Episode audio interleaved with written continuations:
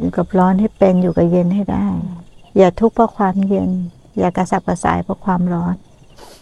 ทุกอย่างมันย่อมเปลี่ยนแปลงอยู่ตลอดเวลา เราเรียนรู้แบบเนี้ยเรียนรู้จากข้างนอกเข้าสู่ข้างใน แล้วก็มาเห็นข้างในที่มันก็แปรปรวนเหมือนข้างนอก ผลสุดท้ายไม่มีอะไรตั้งอยู่ได้เลย ทุกอย่างแปรปรวนหมด ใช่ไหมล่ะ แปรปรวนหมด แต่เมื่อไหร่เรายอมรับความจริงว่าทุกอย่างแปรปรวนหมด มันกลับเป็นความสงบ ที่เข้ามาเอง โดยที่เราไม่ต้องทำความสงบขึ้นเลย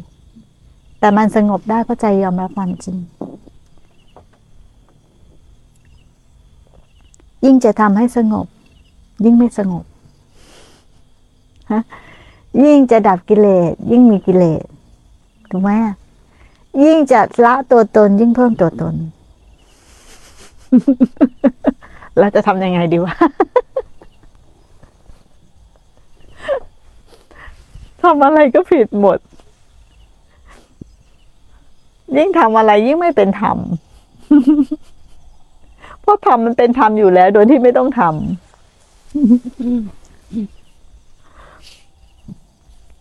ก็ครูจะว่าปฏิบัติไปเรื่อยๆเดี๋ยวเข้าใจเองรู้บ้างหลงได้ก็ช่างเป็นเถอะ แต่หาครูบาอาจารย์ไม่ที่ปรึกษาเอา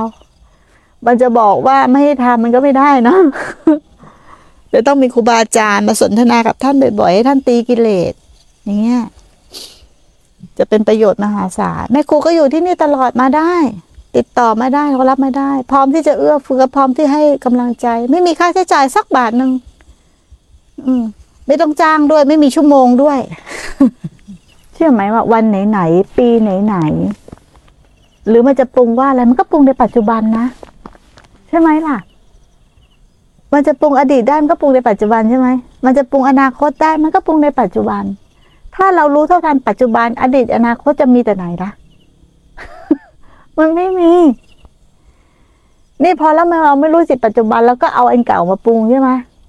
อ่าเอาความคาดหวังมาตั้งไว้ในอนาคต เรื่องมันมีแค่นี้เองนะ สังเกตถ้าปัจจุบันมันไม่ได้มีเรื่องราวเนี่ยปัจจุบันรูปทำงาน ปัจจุบันนามทำงาน เรื่องราวอยู่ตรงไหน ไม่มี ถ้าเรารู้ปัจจุบันอย่างนี้ไปเรื่อยความเป็นชีวิตจะมีไหม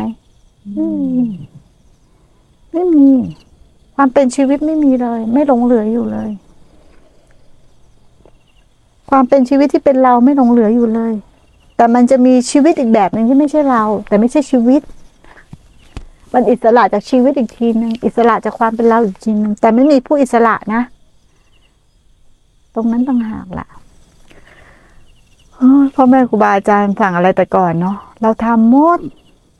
เราเอาของพ่อแม่พ่อแม่บาอาจารย์สั่งมาทำหมดเข้าใจไหมเอาตัวเราไปทำหมดน่ะ มันไม่เคยมีปัจจุบันเลย ไม่เคยเห็นรูปนามทำงานเลย เพราะการกระทำมาปิดบังการทำงานของขันห้าสมมุติ เอาเราเอาสมมุติบังวิมุติถูกขันบังธรรมเพราะเราเข้าไปเป็นขัน เพราะเราเข้าไปเป็นสมมุติ สมมุติเลยบังวิมุติขันเลยบังธรรม เนี่ย เราก็ทำอย่างนี้มาตลอดอูตอนนั้นเราก็คิดว่าเราเราทำถูกเนาะพ่อแม่ครูบาอาจารย์พูดอะไรทำหมดทำหมด แต่มาจับประเด็นได้อะอย่างเดียวเลยคือว่าให้ในสร้างเหตุในปัจจุบัน การสร้างเหตุในปัจจุบันนั้นรวมทุกอย่างหมดแล้ว อริยมีองค์แปดโพชฌงเจ็ดอริยสัจสิทธิ์ศีลสมาธิปัญญารวมหมดในหนึ่งเดียว ขณะจิตเดียวนี่รวมหมดแล้วมรรคผลที่พานก็อยู่ในขณะจิตเดียวที่นี่เดี๋ยวนี้ขณะนี้ ถ้าไม่เข้าไปเป็นกับอะไร นั่นนั่นเองโอ้กว่าจะมาถึงจุดนี้ได้อะ มันก็ต้องหลงมาก ความหลงนี่แหละคือประสบการณ์ มันทำให้หายหลงเอง นั่นอย่ากลัวความหลง อย่าไปกลัวที่จะหลง หลงก็แค่รู้ขึ้นมาก็แค่นั้นเอง หลงก็แค่รู้ขึ้นมารู้ขึ้นมาบ่อยๆรู้ขึ้นมาบ่อยๆไม่ใช่หลง ก็ไม่รู้ว่าหลง ใช่ไหมล่ะ หรือบางคนหลงกว่าจะรู้ขึ้นมาเนี่ยหลงโอ้โหนานมาก อย่างเงี้ย มันก็ไม่ทัน แต่อย่ากลัวความหลง อย่าไม่ชอบความหลง เพราะว่าเราเคยชินกับว่าต้องรู้ต้องรู้ต้องรู้ พอหลงเราไม่ชอบ พอรู้เราชอบ ที่ไหนได้ ไอ้ที่เรารู้นี่แหละ คือหลง แต่เอารู้มาหลอก แต่มันคือความหลง หลงรู้ หลงในรู้เพราะอยากเป็นผู้รู้ เพราะอยากมีสติ นี่แหละได้ความหลงเขาเขาเขากลัวหลงเขาเลยไปตั้งรู้ขึ้นมา ถูกต้อง มันตั้งสติเนี่ยแหละมัก็เยเป็นสติตัวนี้เลยมีเจตนา ไม่ใช่สติตัวจริง มันเกิดจากเจตนาที่ทำขึ้นมา แต่ถ้าฝึกบ่อยๆฝึกบ่อยๆเจตนาตัวนี้ก็ถูกบรรเทา คือเห็นความโง่บ่อยๆอะ มันก็ถูกบรรเทาบรรเทาบรรเทาบรรเทาไปเอง ลองฝึกอย่างไม่ครูว่านะ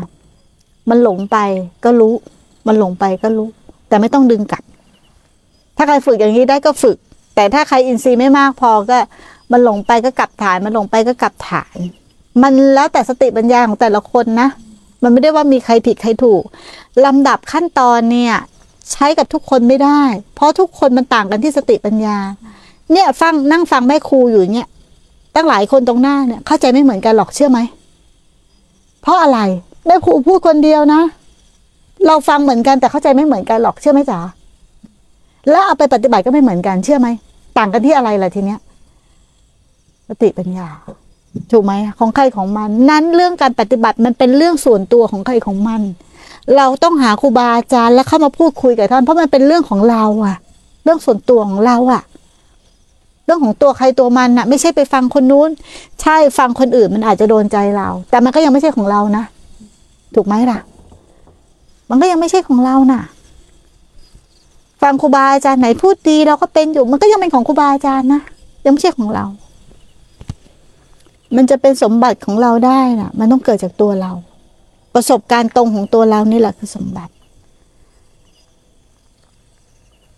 เราเหมือนทางโลกอะเนาะเขาใช้นี้ด้วยเงินเนาะ